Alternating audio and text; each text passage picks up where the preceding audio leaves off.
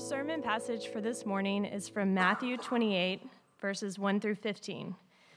Now, after the Sabbath, toward dawn of the first day of the week, Mary Magdalene and the other Mary went to see the tomb.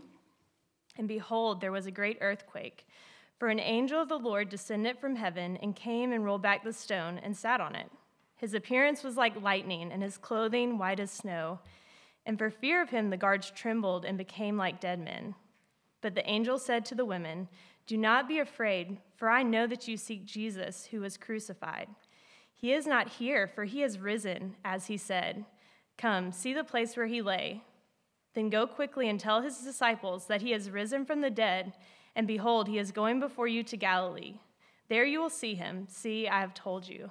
So they departed, and quickly, so they departed quickly from the tomb with fear and great joy, and ran to tell his disciples. And behold, Jesus met them and said, Greetings. And they came up and took hold of his feet and worshiped him. Then Jesus said to them, Do not be afraid. Go and tell my brothers to go to Galilee, and there they will see me. While they were going, behold, some of the guard went into the city and told the chief priest all that had taken place. And when they had assembled with the elders and taken counsel, they gave a sufficient sum of money to the soldiers and said, Tell people his disciples came by night and stole him away while we were asleep. And if this comes to the governor's ears, we will satisfy him and keep you out of trouble. So they took the money and did as they were directed. And this story has been spread among the Jews to this day. The word of the Lord. Amen. Thank you. You may be seated. Let's pray together. Our Father and our God, this morning, we ask for you to speak to us through your word.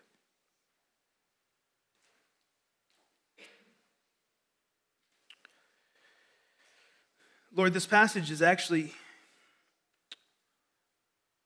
quite easy to understand on a linguistic and intellectual level, and yet to truly believe it, to truly accept it as true, is something that's supernatural and divine. And so we pray, Lord, that you would work the supernatural and the divine in this place. Lord, there are some here who are far from you, who don't know your Son, who are cut off from you, and I pray today you would open eyes and give faith. Lord, there are some here today who love you deeply, who know your Son, who walk in your grace, and yet it is doubt that plagues. And I pray you would give peace and hope and understanding. There are some of us here today who are just distracted, busy, numb, disinterested. I pray you would awaken, bring life, and bring great care that your name be exalted and who we are. Lord, we ask for you to work mightily in this gathering. And we do so now in the name of Jesus. Amen. It's great to see you all this morning. If you haven't done so, please take your Bible, turn to Matthew chapter 28, where Kayla just read for us. Um, so, a little funny aside, last week's sermon passage had some Aramaic terms in it, and our reader in the first service did a pretty good job and I said, Well done. We're going to have a competition to see if the reader in the second service does a better job. Well, the reader in the second service was watching on Facebook and so spent the next hour practicing so as to come in and win said competition. I told them they could all have a cup of Austin's magical chocolates.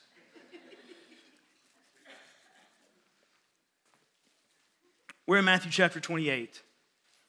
Friends, we've been laboring and journeying and learning through Matthew for some time. And today we begin the last chapter and our last two weeks in Matthew. Today's sermon passage is the good news at the end of a great book. The book of Matthew was written to compel the readers of it to trust in Christ as Lord and deliverer and Savior. And this story comes to its head, its fruition in the resurrection. So today's sermon is entitled Risen. Risen. And this is the point Jesus, the Son of God, has defeated death. Jesus, the Son of God, who defeated death, has defeated sin. There is life in the name of Jesus. So let's consider this together this morning. Our first point is come and see. Last week, the story ended like this. I'm in Matthew chapter 27. It was evening. There was a rich man from Arimathea named Joseph who also was a disciple of Jesus. He went to Pilate and asked for the body of Jesus. Then Pilate ordered it to be given to Joseph, and Joseph took the body and wrapped it in a clean linen shroud and laid it in his own new tomb, which he had cut in the rock. And he rolled a great stone to the entrance of the tomb and went away. Mary Magdalene and the other Mary were there sitting opposite the tomb. So this is how we ended. Jesus, the one they had followed, the one they had trusted, the one they had believed would deliver them, is dead. He's dead. He's dead because he was given over by the Jewish leaders. He's dead because the Jews shouted, Crucify him, crucify him. He's dead because the Romans had given him over to crucifixion, and he died a public, horrible death filled with suffering. He is in the tomb, and the stone, the stone is rolled in front of the tomb. Now, the purpose of all of that is intended to look like the end of the story. And I'm not saying Matthew's doing Hollywood style cinematic stuff here. I'm just saying the purpose of crucifixion was to end the life of a criminal. The purpose of burial and big stones in front of tombs was to, to put an end to them being interacted with. Dead, wrapped, prepared in a tomb, a stone rolled in front. All of this was to convey the end of the story. Now, I think we have to give ourselves a moment and ask how might we have been thinking, responding, grieving, hurting if we were Mary Magdalene, the other Mary? Peter, James, John, the other disciples. I mean, on one level, Jesus said, I will go to Jerusalem, I will be crucified. So, this is what he said would happen. But in many ways, I think they were left to think, what does this mean? Is this good or bad? It has to be bad, right? He's dead. How do we go forward from here? He's dead.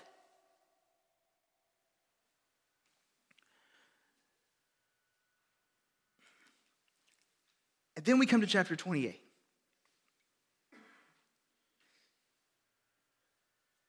Now, after the Sabbath, toward the dawn of the first day of the week. So now we're on Sunday. Mary Magdalene and the other Mary went to see the tomb. Now we have to recalibrate some math here. Jesus said, Destroy this temple and I'll raise it up again in three days. Right? He said, I'll go and I'll be crucified, and on the third day I'll rise from the dead. Um, so Jesus died before the end of Friday. That would be one. Saturday would be two. And now it's Sunday. That would be three. I don't think that's how we would do it in our modern calendar system. Like if you paid for a three day vacation and that's all you got, I think you're going to be a little upset and be asking for some money back. This was no vacation. And that was a bad analogy. Mary Magdalene and the other Mary went to see the tomb. On their way to the tomb, there was a great earthquake. For an angel of the Lord descended from heaven and came and rolled back the stone and sat on it.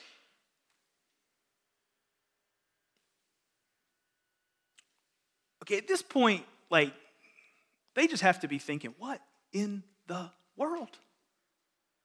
I mean, Jesus died, there was an earthquake. Jesus died, the skies went black. Jesus died, things were torn apart in the temple from top to bottom. And now we come back, and there's another earthquake. And there's an angelic figure rolling the stone out from the front of the tomb. Something's shaking here, something's moving, something's changing. His appearance was like lightning, and his clothing white as snow. For fear of him, the guards trembled and became like dead men. But the angel said to the women, Do not be afraid. There it is again. There it is again. That's one of my key Bible questions is why do all the angelic, fearful figures start out with don't be afraid? Well, of course I'm afraid. I just felt an earthquake and saw you move a stone.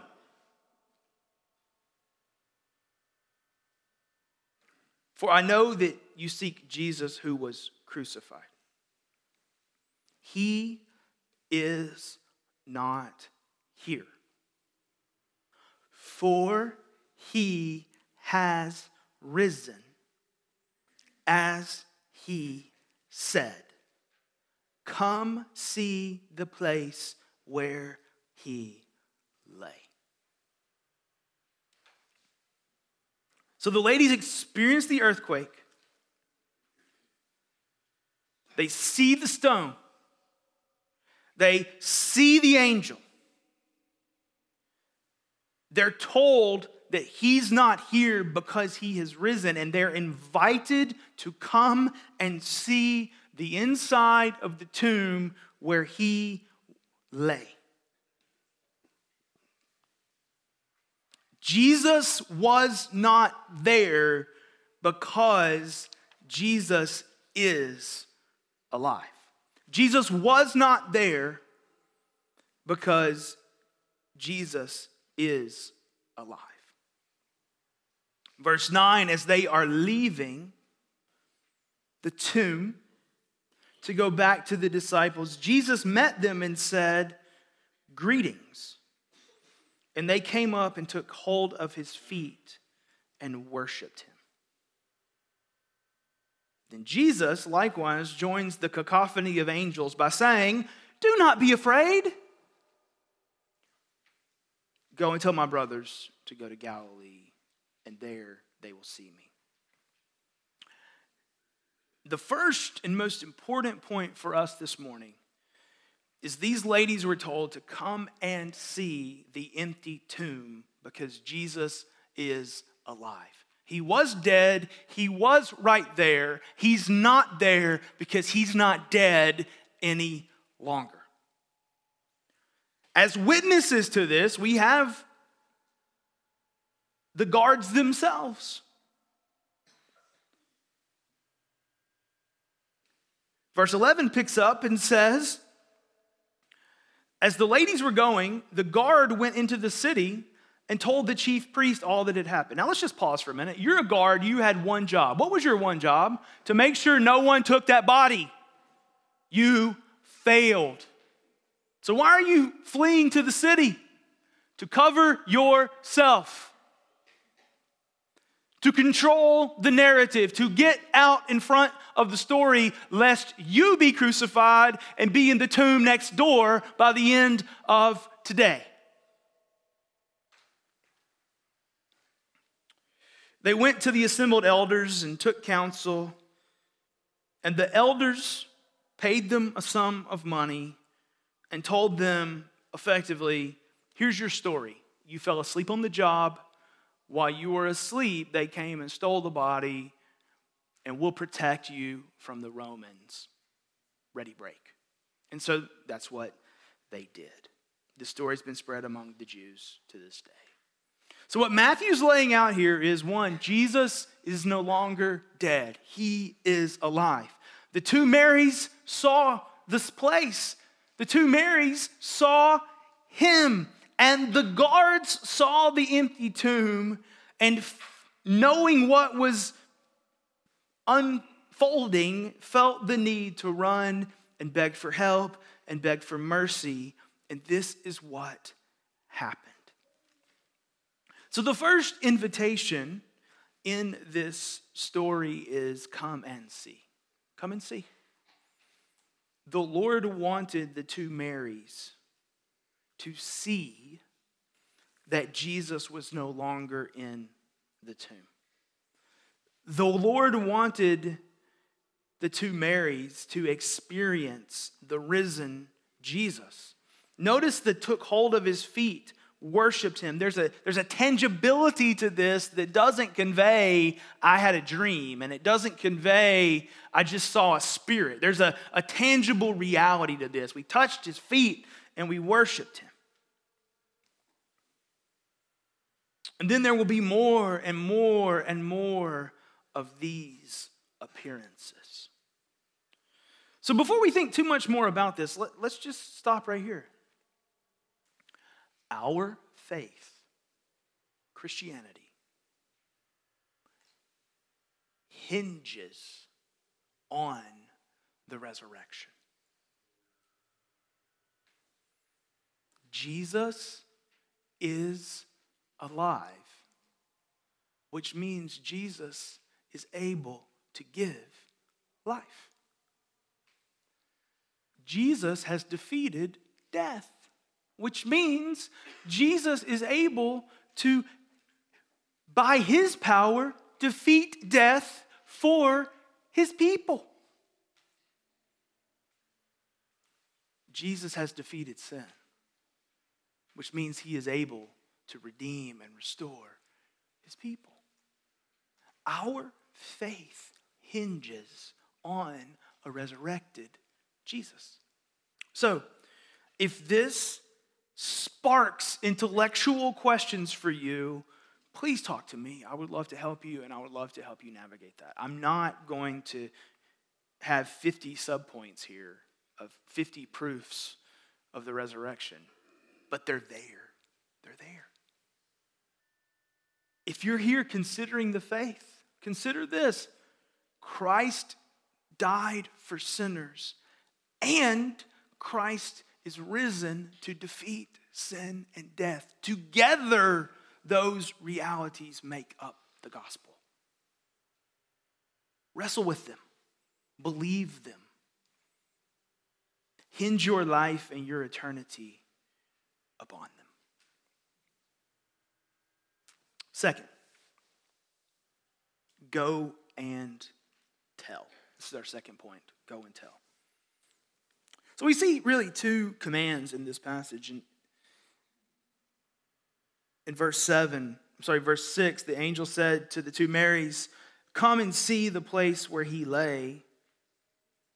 And then in verse 7, then go quickly and tell his disciples that he has risen from the dead. Go and tell his disciples that he is risen from the dead. And behold, he's going before you to Galilee. There you will see him. So, the second command of this passage is hey, you got to see it. But this isn't just for you.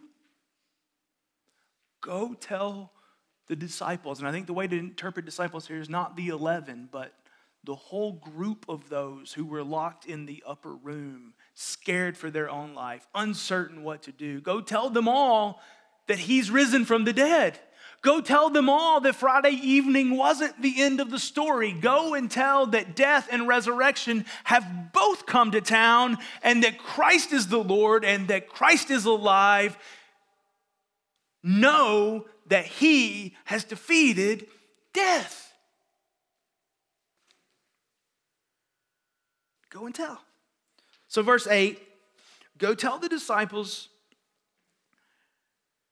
to meet him in Galilee. He will appear to them there. Jesus speaking to the two Marys, do not be afraid. This is verse 10. Go and tell my brothers to go to Galilee, and there they will see me. Jesus is very eager that the truth of his resurrection make it to all of those who knew him, followed him, and were grieving his death to know that his death wasn't the end of the story.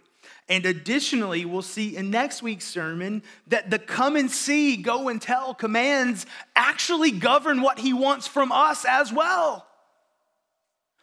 Come and see, come and experience the risen Christ.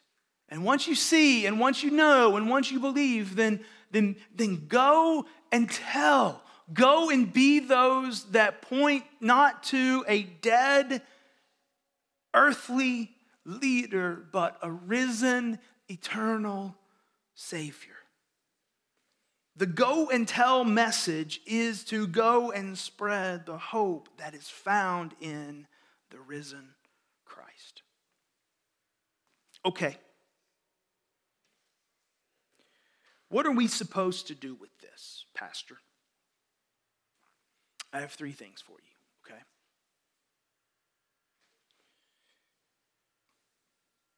Number one, believe that Jesus indeed is alive.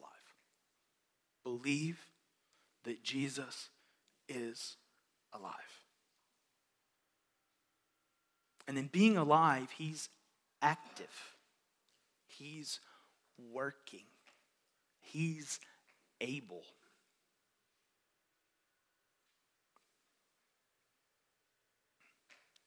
Number two, believe that Jesus has overcome death.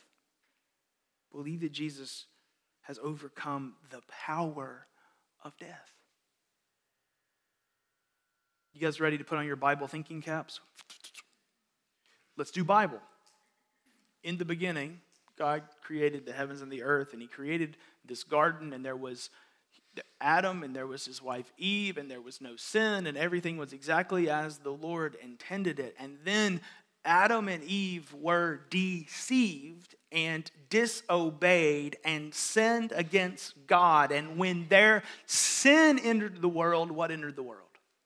Death. So sin brings death. Everybody with me? Sin brings death. So when we look around and we see death, that reminds us we live in a fallen world. The problem of the world is sin.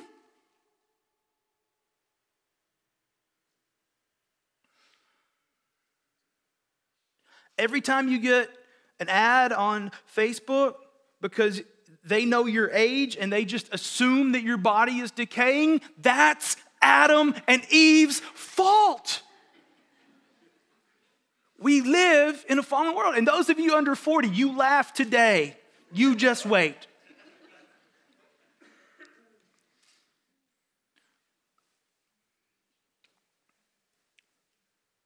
I will say, I've just started clicking on all the ads about before and after pictures of ancient castles. Now they give me ads about trips to Europe. I commend it to you. Um, sin brought death. So, if Jesus, which he did, by the way, claimed to forgive sin, if he's going to claim to have the power to forgive sin, then he also has to have the power to do what? Overcome death, right? So we entered this dark night because sin brought death. And we're able to leave this dark night because Jesus has defeated death and Jesus has overcome sin. And he's able to forgive and to redeem and to restore. Jesus has overcome death which means he can offer everlasting life, which means we can take the problem of our sin to Him for Him to heal, for Him to forgive, for Him to redeem, and for Him to restore. Third, this is going to sound really familiar to number two. Third, Jesus has overcome death. And if he can overcome death, is there anything that he's not able to overcome?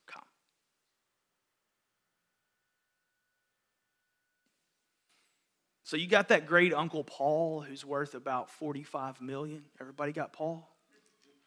Now, Paul might not be willing to give you 50 bucks to pay your traffic t- ticket, but you have no doubts that if you asked Paul for 50 bucks, he is able to give you $50, right? Everybody with me? How much more, if Christ has defeated death, is he able to defeat all things? I don't say this glibly or lightly, but take all your things Look at them, own them, be honest about them, and then put them before Christ because He is able. I said I had three things, I actually have four. Number four, Jesus keeps His word. Jesus keeps His word. At least four times just in the Gospel of Matthew, it's recorded that Jesus said to His disciples, I will go to Jerusalem, I will die on the third day I will rise. They didn't believe him. They thought, oh, no, no, no, it can't go that way. You're the Messiah. And it went precisely that way. So when Jesus speaks, he can be trusted. When Jesus speaks, he will fulfill his word. Come to me, you who are weary and heavy laden, and I will give you rest for your souls, for my yoke is easy and my burden is light. He has spoken, he will give. I am the way and the truth and the life, and no one comes to the Father except by me. He's spoken, and he will answer. We can trust that Christ will keep his word. Okay? Now, as a modern evangelical in a very um, digital world, here's the challenge for you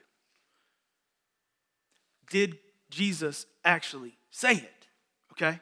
Like, that's the challenge because there's so many Christians spouting off things that God is co- covenantally bound to accomplish for them that are in Poor Richard's Almanac written by Benjamin Franklin and not the words of Jesus. So our challenge is did Christ say it? But if he did, will I believe it? And will I turn it to prayer? And will I ask him to accomplish his word in and through me and in and through us as a church?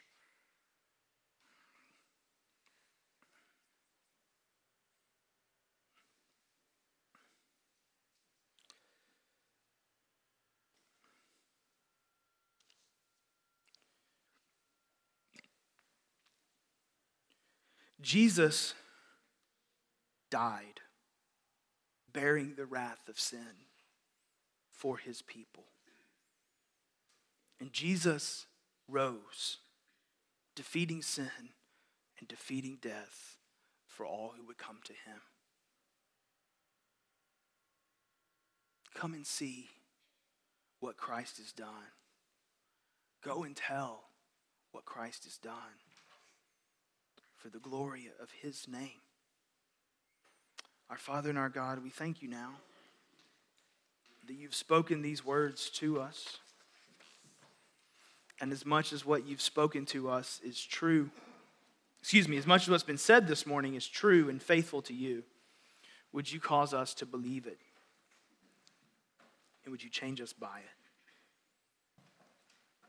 We pray this in the name of Jesus. Amen.